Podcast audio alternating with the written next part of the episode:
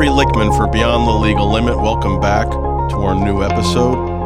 Now, I've been listening to some podcasts. I never had listened to them before I did my own.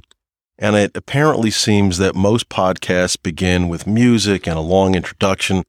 I find that to be maddening. It's bad enough that I've got to sit and listen to someone else talking at me. I just want to get on with it. Tell me what's in your head. I don't need to hear the music. I don't need to hear the long intros. Just get on with it. That's the beauty of the podcast. We don't need the long introduction. So we'll start right off on a topic that I have mostly controlled myself from talking about publicly, and it's the University of Pennsylvania transgender swimmer controversy. I discussed it a bit during my weekly Monday morning hit on WOR radio 7:10 a.m. and every Monday morning I do it at 7:05. But much has, has happened since the story first broke. Now, if you recall, this is the story of Lia, formerly known as Will Thomas. She swam for three years as a man on the Penn's male swimming team and then decided to become a woman. She took some testosterone blocking drugs for a year, and that's enough in today's ridiculous, uh, I guess, leftist academic landscape for a man to switch to the women's team and swim as a woman. Now, let me just get this straight from the beginning. I'm all for trans rights. I have no problem with uh, with people wanting to change their sex as long as it doesn't hurt other people. I don't care what the hell you do with your life. Anyway, uh, Lia, formerly Will, went from being an average Ivy League swimmer, and let's be honest, the Ivy League is a below average sports conference. It's not like it's the Big Ten or the ACC or the SEC.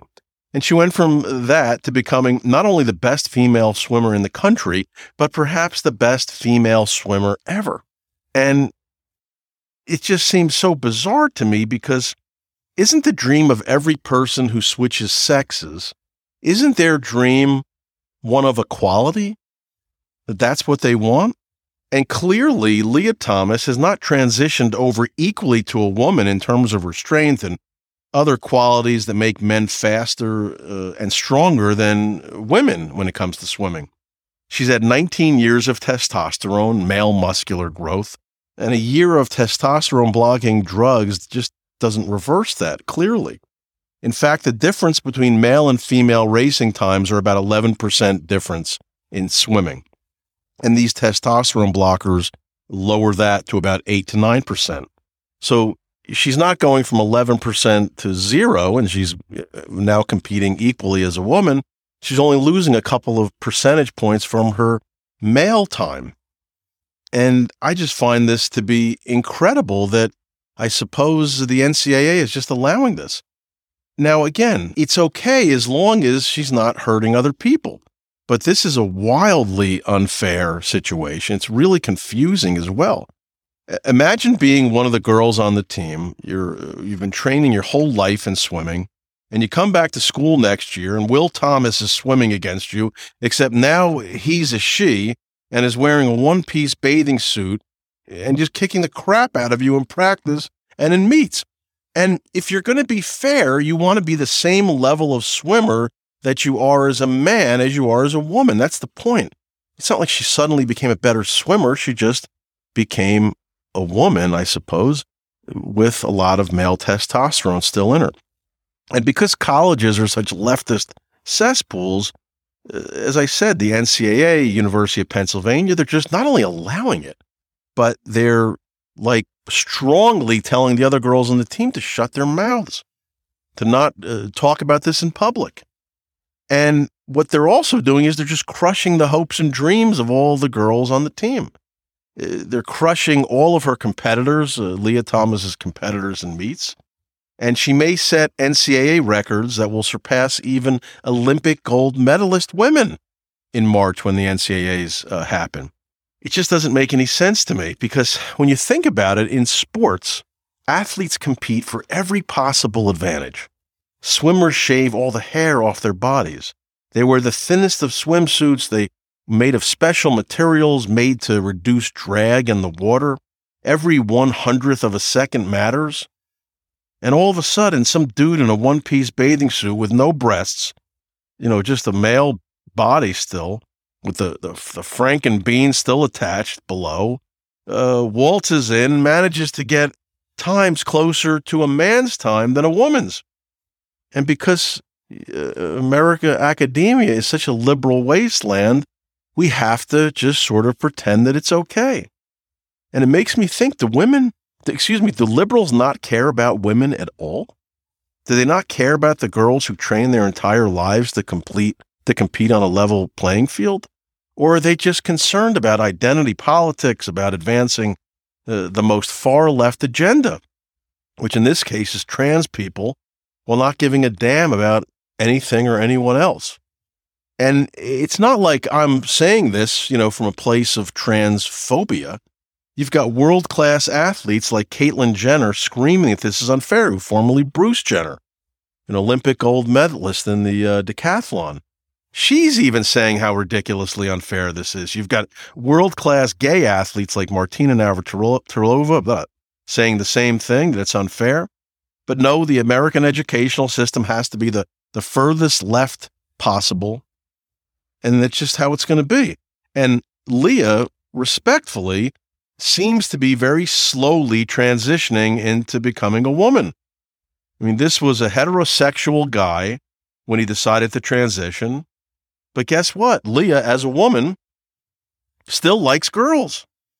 Did the NCAA, the coaches at UPenn, did they ask the other girls in the locker room how they feel about some former guy who was still sexually attracted to women walking around outside the pool during meets with her bathing suit top off because she's she's got a male chest so it's not like she's flashing any boobs or anything. She's walking around, she's swinging that gherkin in the locker room how do they feel about that? How do those kids feel about it? Are they allowed to be upset? Of course not. The women have come out anonymously and said that they hate it, that they're required to just accept it, and they're basically being sacrificed on the altar of uh, political correctness, of, of liberal insanity. They're told that they have to allow her in the locker room. And there's really nothing anatomical about Lia Thomas that suggests she's even a woman. I mean, let's let's be honest about this. And again, I'm not being transphobic. I'm just pointing out what my eyes are telling me. Penis? Yeah. She's got one. No boobs? Check. That's it. For like the past 10,000 years, the way we determined if you were a man, did you have a penis or don't you have a penis? You do? Check. Do you got female boobs or don't you? You don't have them? Check. Congrats. You're a man. Now all of a sudden, uh, we've become so enlightened that we need a new definition of gender after all these years, you know, and, and the question is why? Because in the world of, of liberal insanity, everyone is expendable. Every person, nobody matters except the ideology. That's all they care about. And as I said, the type of bathing suits that athletes wear has to be up to code so that no one can get even the slightest advantage during a, a swimming meet. But they can let a guy take a year of shots and now he can compete as a woman? I mean, it just throws out, you know, decades of trying to level the playing field.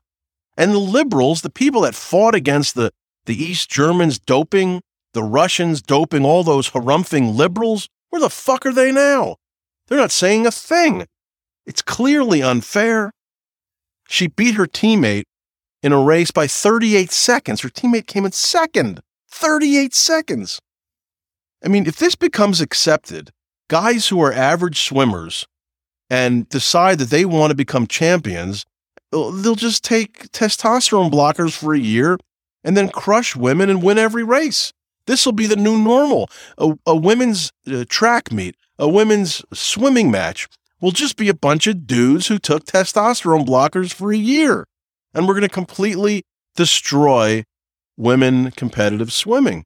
And it's sad because do you think little girls are going to want to learn to swim and, and become professional or become athletes in swimming in college if they know that they're going to get crushed by a bunch of dudes in a, in a, in a one piece? And one funny thing happened with this that I noticed that didn't get a lot of press is that Lia tried to get away with this uh, in order to take some heat off of her, try to get away with what I'm about to describe. She she lost the race on purpose when swimming in a meet and it's fairly obvious. And who did she lose to? She didn't lose to another regular woman. She lost to a transgender swimmer from Yale. It's a, a woman who is becoming a man. Uh, I'm I have to get my pronouns right. I apologize. She hasn't, she, she hasn't taken any testosterone treatment at all. So she's still a hundred percent woman. It, all she did was just chop her boobs off. And somehow this one woman, she had managed to whip Lia Thomas and it just happened to be her friend, another trans swimmer, who is bio- biologically a woman with no help from testosterone. All she did was lop off her boobs. So she's a woman. And somehow this woman managed to crush Lia Thomas in a race. Now, this woman, again, I'm, I'm getting my, I don't know if this is, if I'm saying this correctly, if she has her boobs lopped off, she hasn't started testosterone, she's swimming in a male in a in a female meet, but she has a male name and she calls herself Isaac. Even though, as I said, she's got no penis, she's got no male testosterone levels, she's got female reproductive organs. She just happened to lop off her boobs and she said that she's a woman. Excuse me, she said that she's a man, but she's swimming as a woman. It's very confusing. But in today's day and age, a, a female sport run by liberal lunatics, she can call herself a man but swim as a woman. And and somehow she's the only, and I'm going to put this in air quotes, you can't see this, she's the only woman to beat this hulking Lia, formerly known as Will Thomas. Somehow in a 50 second race, Lia Thomas managed to swim three and a half seconds slower than her, her best time. Three and a half seconds in 50 meters. There's no way that that happened just naturally. And somehow this Iszac Henig, who's swimming, Isaac without boobs, is whatever. I, I can't keep doing this. I'm, I'm confused. I'm wrapped up in a pretzel. Now, here's what was racing that day in the pool, just so we get this straight. One biological woman claiming that she's a man, but swimming as a woman, with a male name, no penis, no boobs, actual female sex organs intact. Now, she he was racing against a biological man claiming she's a woman and swimming as a woman with a female name, no boobs, actual male sex organs, a French bread, attached below. How just utterly fucked up is this? And this is, in a microcosm, what happens when you see the world of higher education, the liberals. They screw it up beyond all repair. And we're giving, we've given our children to this ideology for decades. We're having them compete to get into universities where this shit is rammed down their throats. This is the place where America is bad, Israel is bad, Muslim terror states are good, black is white, the moon is made of green cheese. And I'm not saying this as a conservative. I'm not like some some far right maniac. I'm for gay rights. I'm for for some gun control. I'm pro choice. Uh, as I said, I'm, I'm for trans rights as long as innocent people like these female swimmers I, I mentioned here aren't hurt because of those rights. I mean, Jesus Christ, we're giving our country away to mental patients who are more concerned about a trans agenda than even our national security. You want more? I'll give you more of this madness. A leaked video from last August shows migrants who managed to, to sneak into our country from our southern border they're being transported on secret charter flights under the cover of night in uh, from from these from Mexico, I guess, into borders border states. They're coming from there. They're going to Westchester, New York. Westchester Airport. A federal contractor told a Westchester County police officer in a conversation that was recorded on the officer's body camera on the tarmac of the Westchester Airport in August of 2021 the government is betraying the American people. That's what he said. Why is it being done under the cover of night? You know why. They're trying to hide it from us. We took in 2 million illegals last year. 2 million.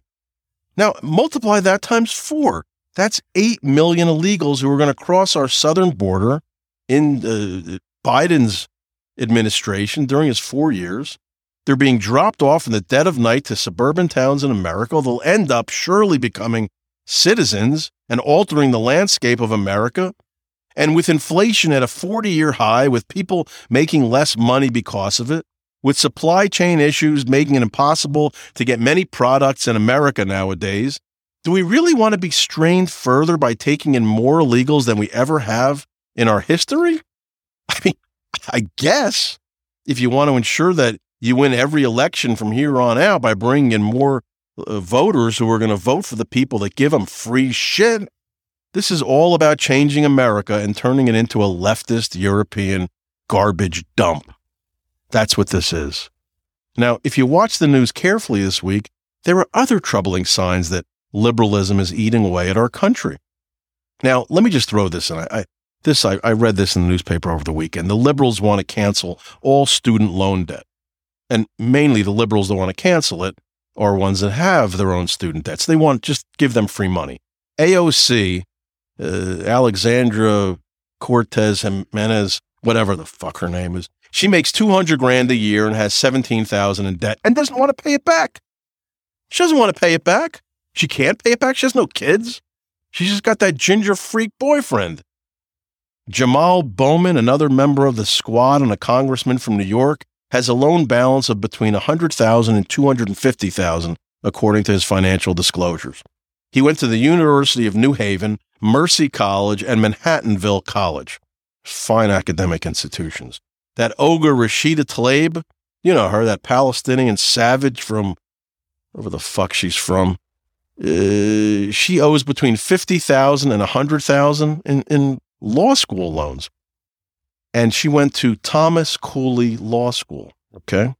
That's okay. Well, we'll get to that in a second. Noted Jew hater and brother marrier, Ilhan Omar, a North Dakota State University graduate, reported between 15,000 and 50,000 in student loans.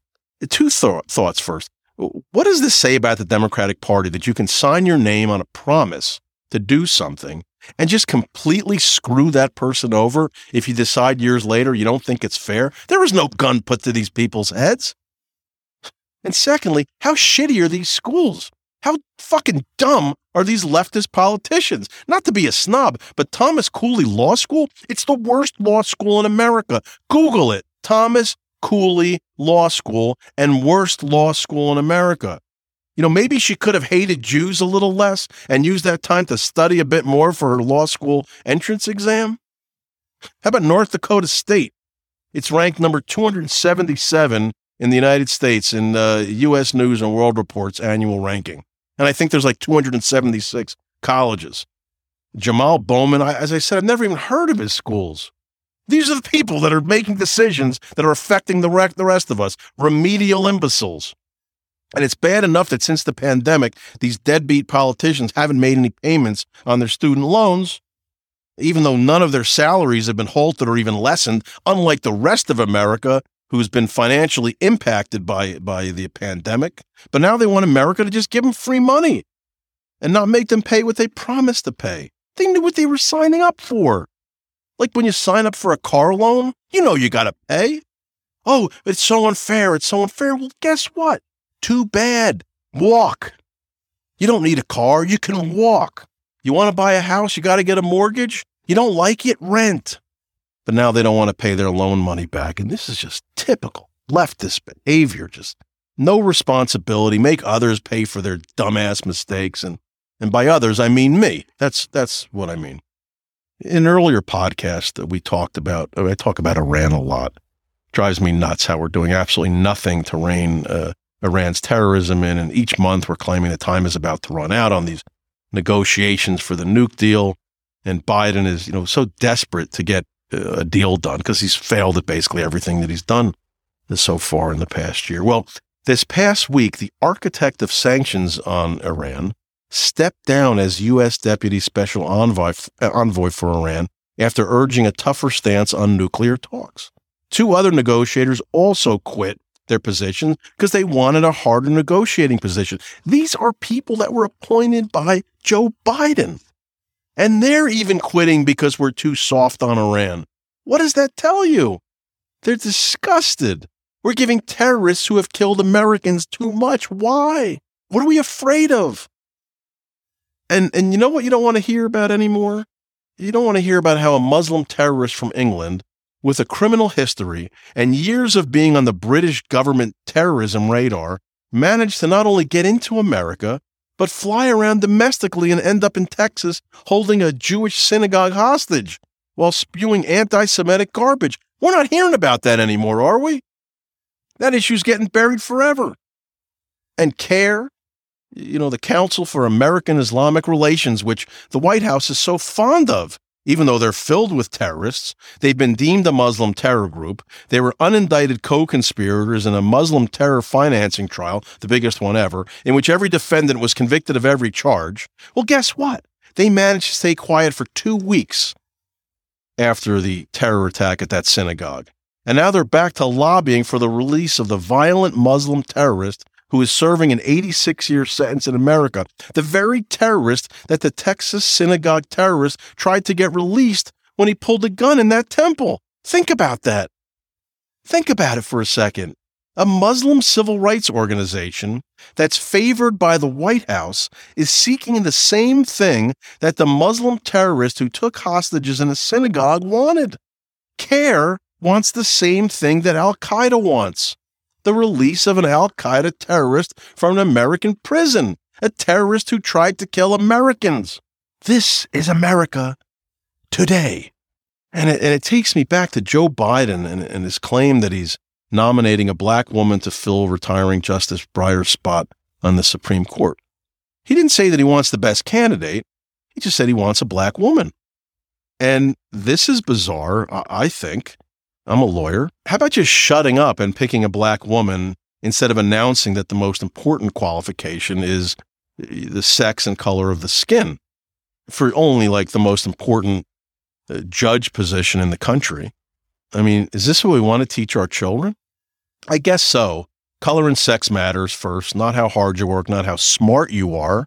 And this has been going on with affirmative action for decades, obviously, in America. But how did this even come to be, by the way? How did Biden decide that he needed a black woman on the Supreme Court? How? Not because he gives a damn about having another black person on the Supreme Court. He certainly um, has fought other black judges, having them confirmed. He promised the South Carolina Congressman, Jim Clyburn, during the 2020 campaign that he would nominate a black woman to the Supreme Court. He had performed, performed poorly in the Iowa caucuses and the New Hampshire primaries, and needed a boost in South Carolina in February of 2020, or else he wasn't going to get have any chance to get the nomination. And he needed it in order to, to run against Trump. So Clyburn, who had chaired the Congressional Black Caucus, offered to endorse Biden, but only if, only if Biden publicly promised to place a woman on the Supreme Court should he get the chance during his time in office. And in this book that came out, just came out, Clyburn said, quote, Look, I told you that I wanted you to say that you were going to name a black woman to the Supreme Court. You haven't done it yet. You've had a bunch of opportunities. Don't you dare leave this stage without doing it. They were at a fundraising event in South Carolina. So that's how we're getting a black woman on the Supreme Court. We've got another black person on the Supreme Court. We've got Hispanic. We've got that. Not an Asian, not an Indian. Nope, nope, nope. They don't matter. A black woman a black woman, even though we've got women, we've had multiple women before, and we've had multiple blacks before. And I'm not saying that that you know, just so we're clear, I'm not saying that a black woman can't be qualified. Of course they can. There's plenty of black women, women that are smart enough as lawyers and judges to, to fill this spot. But to say it from the beginning, that's all you're going to be looking at, it stinks and it further politicalizes this very important supposedly neutral role. But also, just be clear, it's not just any black woman. He wants a black woman that has the same politics as him. There was a black female judge who, during her confirmation to the Federal Court of Appeals, and that's just the, the bench that's right below the Supreme Court, her name was Janice Rogers Brown. Both Joe Biden and, and Barack Obama voted against her appointment. She was black, she just wasn't the right kind of black, didn't have the right politics much like Clarence Thomas, who in the eyes of the left is an Uncle Tom because he's actually against affirmative action and a whole host of other so called racial justice laws. Even though, in fairness, he certainly profited from those laws to get where he is today. And the list of black women that Biden is considering, by the way, in case you were concerned, is just wildly leftist. It's almost like comically leftist. One of them is still ranting on Twitter as of last month agreeing with Biden that anyone who, who dares to oppose his voting rights bill is racist, like George Wallace or Bull Connor. One claims that not letting felons vote is the same as slavery. Yeah, that's the same as slavery. Naturally, plenty of Republicans will cross party lines and vote to confirm whatever uh, Biden nominates. But man, Biden pretends to be moderate. He is not. He's just a puppet being run by the far left. And in case you think that I'm wrong on this and that I'm being racist, well, guess what? 76% of all Americans want all people of color, of race, everything to be considered for this position on the Supreme Court. Democrats, 54% want all nominees to be considered. How about this one? Non white Americans, okay? Non white. Only 28% want Biden to pick a black woman without considering everybody else.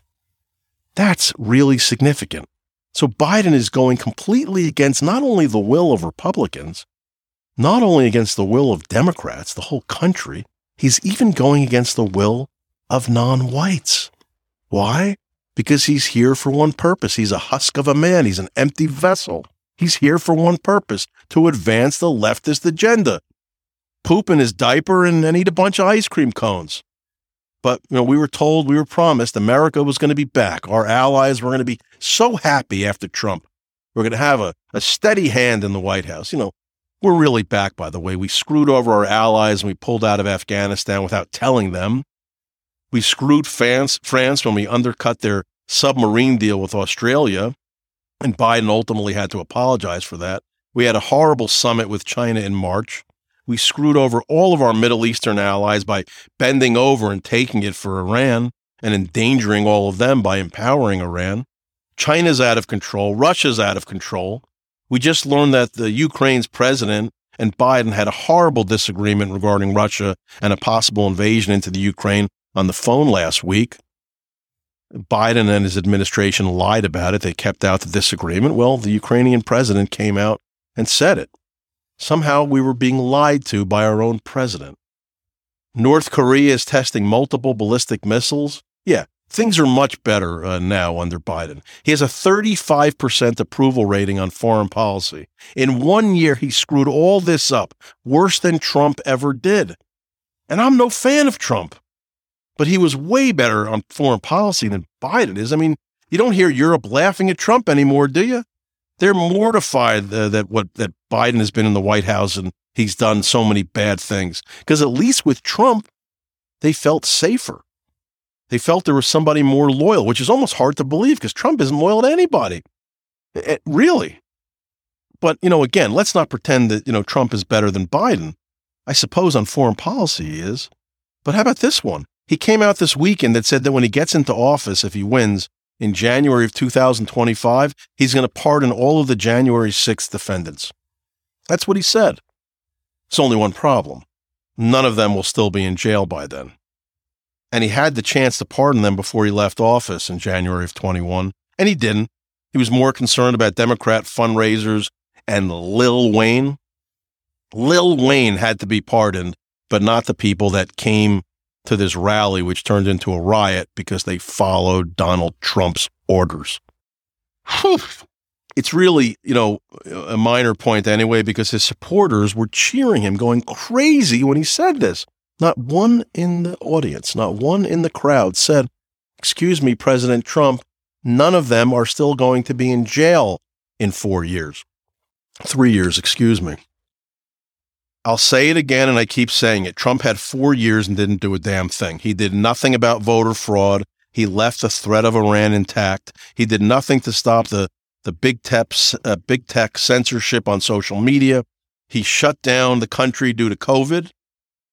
He let Anthony Fauci run wild. He allowed kids to be masked in schools. He talked a lot. He tweeted a lot. He allowed the country to get burned down during the George Floyd protests. He didn't send the military in. Now, of course, he's criticizing Biden for not sending the military to our borders. He didn't do many executive orders, and much of what he did accomplish was undone in a year by Biden. Ron DeSantis, on the other hand, is crushing it in Florida. He's ignoring the mask mandates. He's giving Florida freedom, even as their COVID numbers are really no different than the rest of the country. He's letting businesses flourish. People are allowed to earn a living. People from blue states are flocking to Florida. It's not locked down like all the blue states. DeSantis is exactly what Trump pretends to be. And Trump is excoriating him publicly through his minions. There was uh, you know, Roger Stone and some others just ripping DeSantis, saying that he's a bad guy, he's a stupid guy. Can you imagine Trump saying that somebody else is stupid? Jesus fucking Christ. We didn't learn enough from four years of Trump that he's useless.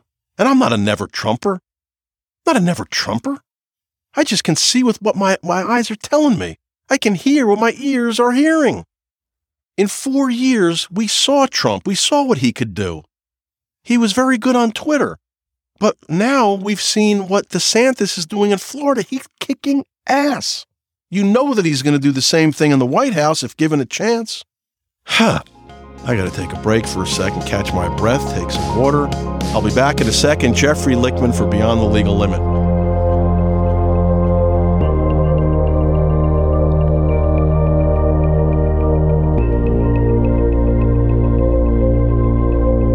We're back with Beyond the Legal Limit, and now we're going to go to the legal side of my my podcast. I don't think I can rant much more. That wasn't bad. That was like a, on a three on a one to ten. In 2010, late 2010, I get a call from WPIX, that's Channel 11 in New York, a reporter, TV reporter. Apparently, he'd been charged with assaulting the driver of the Bahamian United Nations ambassador. He was looking for a parking spot. His name was Vince Dementri, by the way. He was looking for a parking spot by 42nd Street and 3rd Avenue on the day of the Muslim terrorist attack in Times Square. I don't know if you remember that. That was a Pakistani national in uh, 2010 who had just become an American citizen, of course, and he tried to detonate a car bomb in, in Times Square, but it failed. Vince was on his way, he was on a deadline actually, trying to get to the scene of the terror attack, and he's looking for press parking spaces in the area on the street on 3rd Avenue. But naturally, all the spaces were used by people who didn't have press passes on their cars. And one of the spaces was inhabited by a guy who was actually physically still in the car at the time, just waiting outside of a Mex- Mexican restaurant, waiting to pick up food. Who was he waiting for the food for? The ambassador from Bahamas. Now, naturally, there's a diplomatic parking. There's diplomatic parking all over that area. They've got little keys and stuff like that. Anyway, it's right by the UN, but this guy was parked in a in a press space instead. So Vince, Vince allegedly yells at the guy to move his car, and the guy flips Vince off, supposedly, something like that. And the two men start yelling.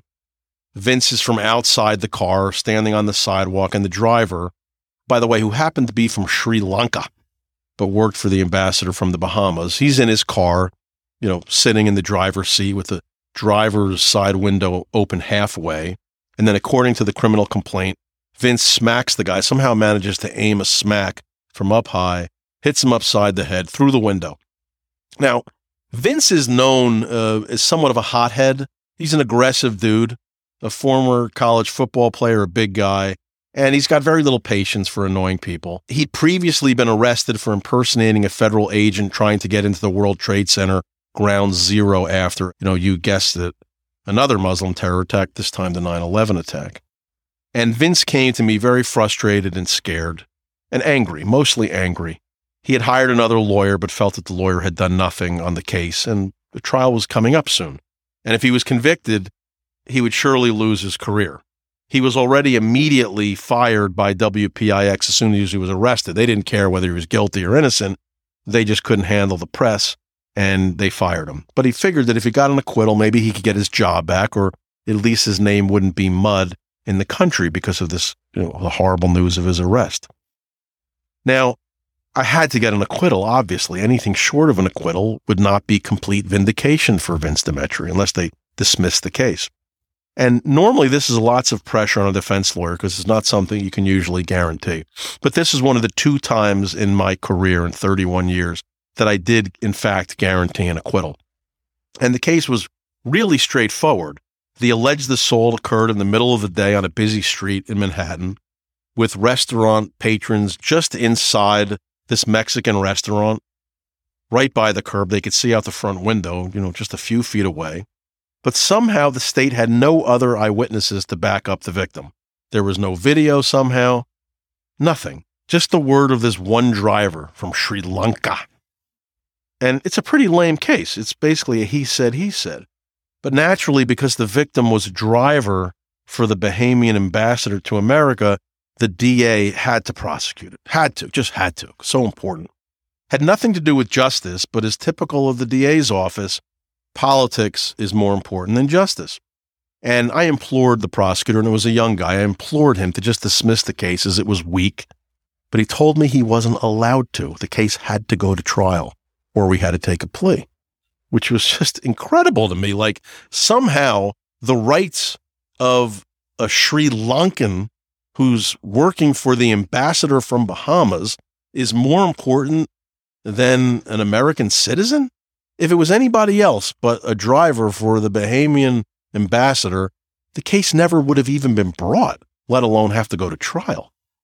Now, supposedly, according to the, the hospital report, because of course he had to go to the hospital after getting smacked through a window in a car, and he supposedly had some legitimate injuries. He had a red mark on his head. And the guy seemed to be a you know, sad dude with no axe to grind, according to the statement that he gave to the cops. But as I said, it was just a one witness case, which seemed bizarre because there were so many people in the area at the time. How does nobody come forward when the cops showed up? So, in order to win this case, obviously we had to decimate the victim. And if you decimate the victim, you cut off the head of the snake, the snake dies. So, I noticed in the file, the first thing that a civil lawyer had already sent a letter to Vince's former lawyer. He wasn't asking for money, just letting him know that he was there and that if he had any questions or anything, it just not to contact the victim directly, but he had a lawyer, he was represented. So in three seconds, I Googled that lawyer, and sure enough, it was a personal injury lawyer. Now, the surest way to destroy a witness's credibility, especially as I said in a he said, he said case, is to show that they're just after money. And if there's a conviction in a criminal case, a, legal concept called collateral estoppel attaches, meaning that in a civil lawsuit for the very same thing that occurred in the criminal trial, if there's a conviction, you don't have to reprove that it actually happened. You just go right to money damages, the amount of damages that he suffered.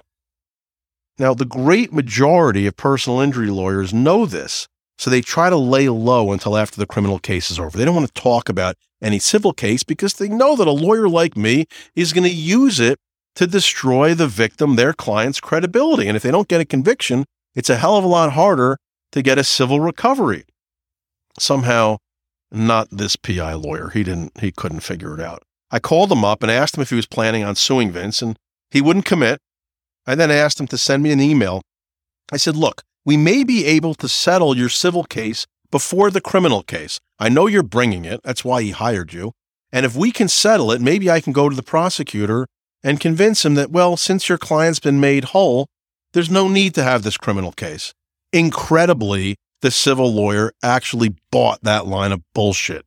Absolutely incredible to me. I just wanted an email from the lawyer saying that he wanted money from Vince for the witness, for the victim, just so I can, you know, smash it in his face when I cross examined him.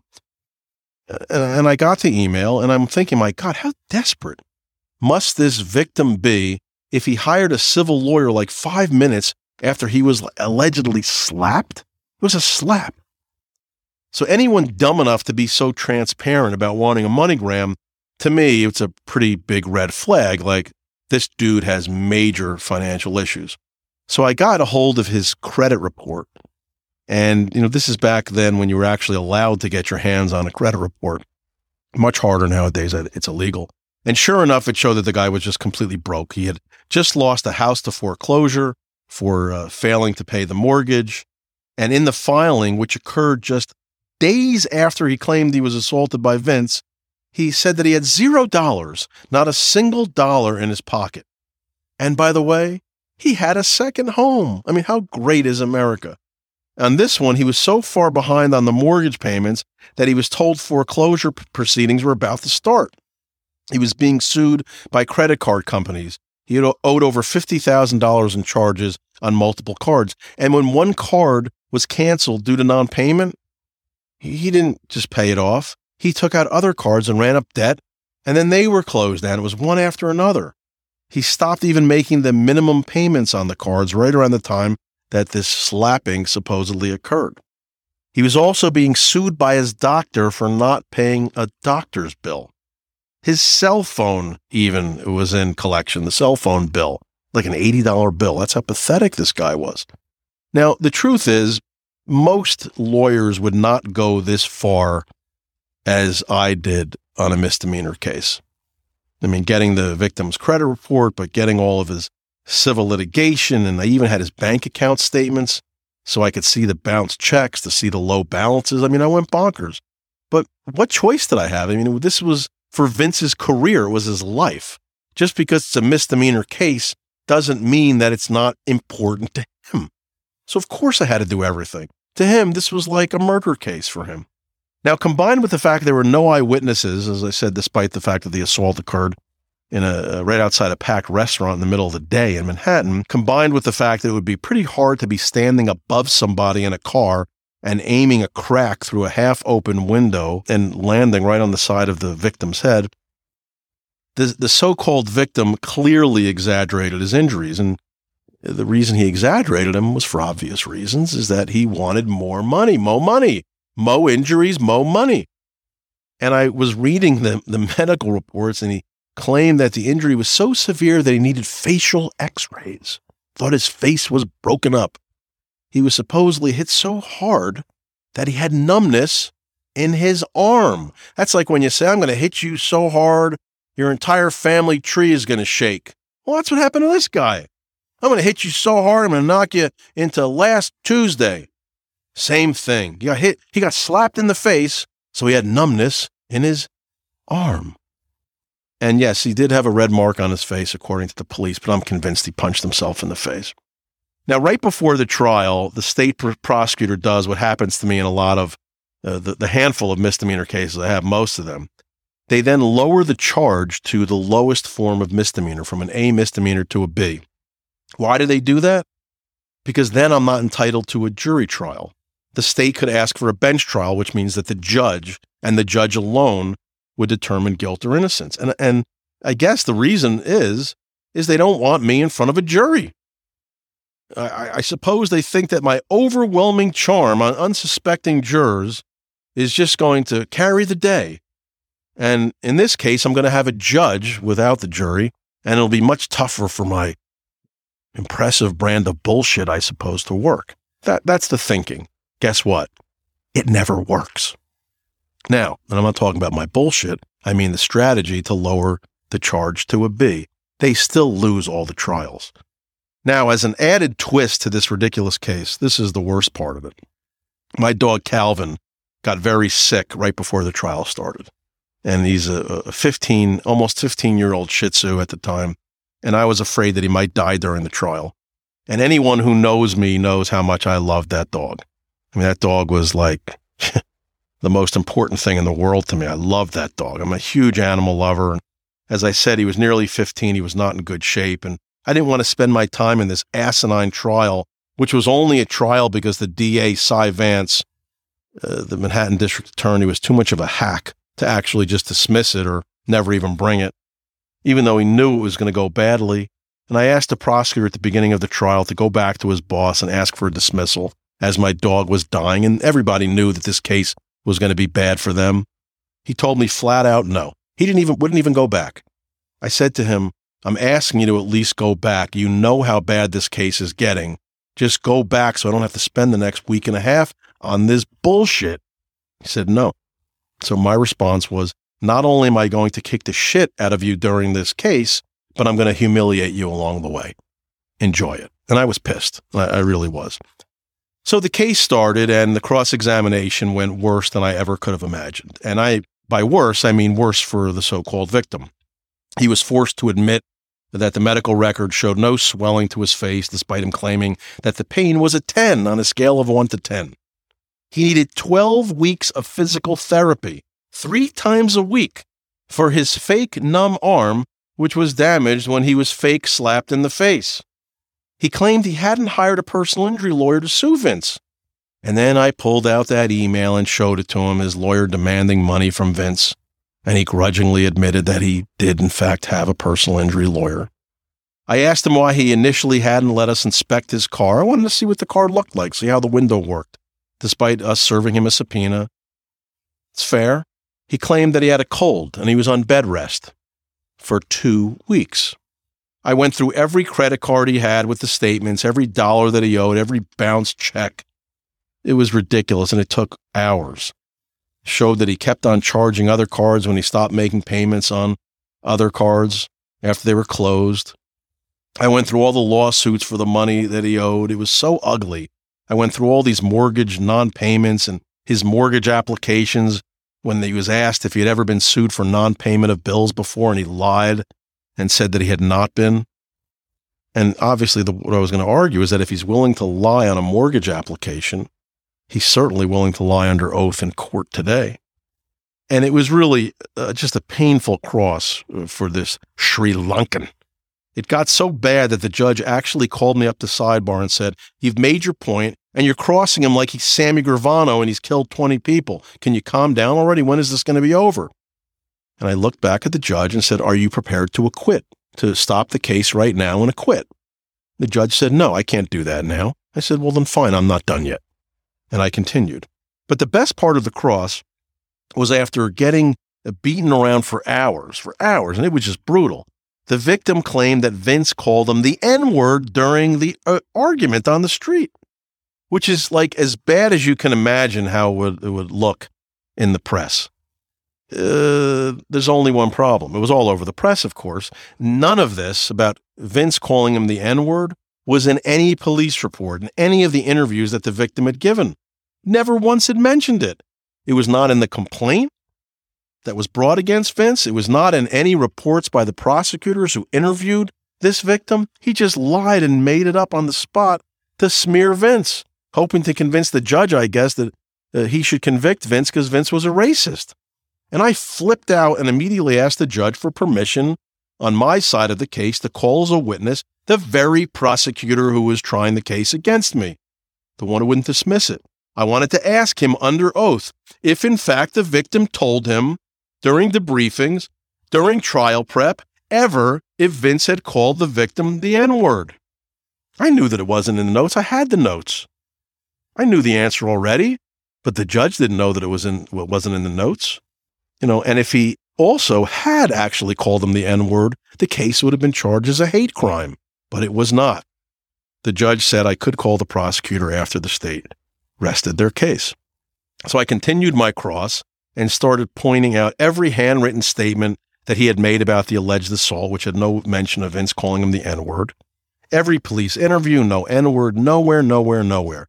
And all of a sudden, in the middle of the cross examination, an extraordinary thing happened after four hours of just this massive shit kicking on Cross, the witness claimed he suddenly needed an interpreter, that he was having a hard time understanding my questions, even though he lived in America for decades and had answered them perfectly for four hours. And also, by the way, on direct examination from the prosecutor. For four hours, no interpreter on Cross. There's only one problem because he was from Sri Lanka. He needed a Sinhalese interpreter, and there were none in the courthouse naturally.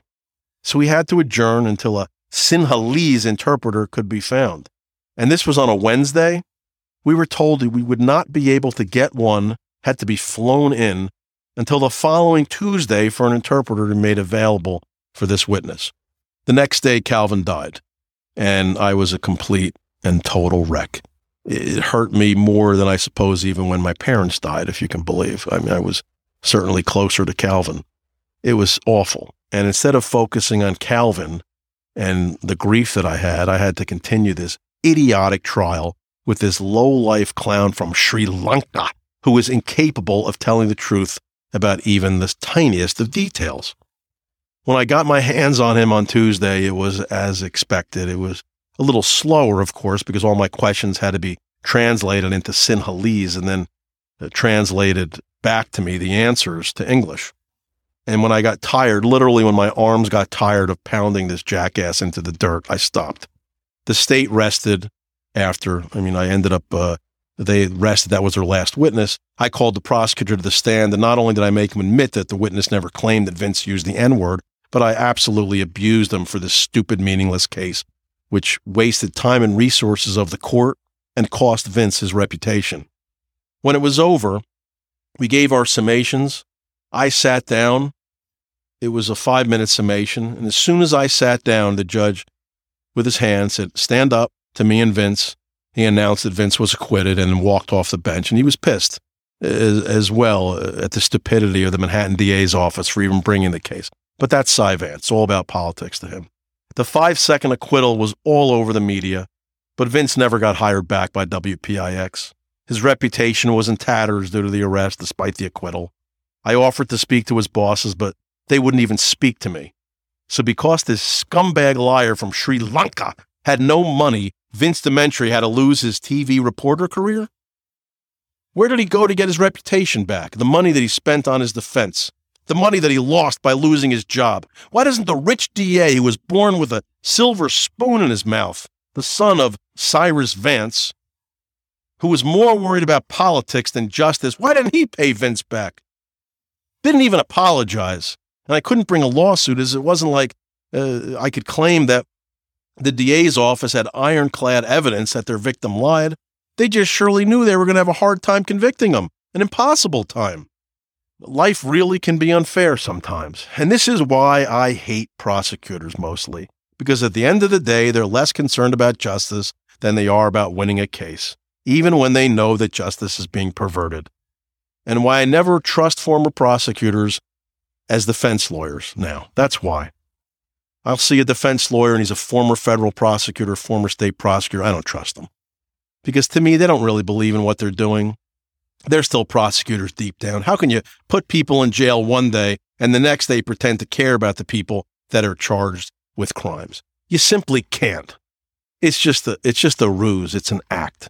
I'm reading uh, El Chapo's appeal was denied this week, and I'm seeing on social media all the prosecutors who are now defense lawyers congratulating uh, the Department of Justice. How would you like to pay these assholes a million dollars for your defense? And you see that they're congratulating the very office that's prosecuting you.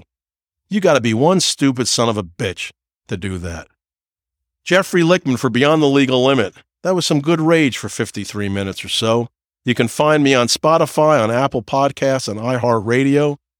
If you have any feedback, feel free to send it. Maybe a little less hate mail this week. I'm, I did not talk about Rashawn Weaver, so no need to tell me that you hope that I die. We'll be back next week with another episode. Thanks for joining.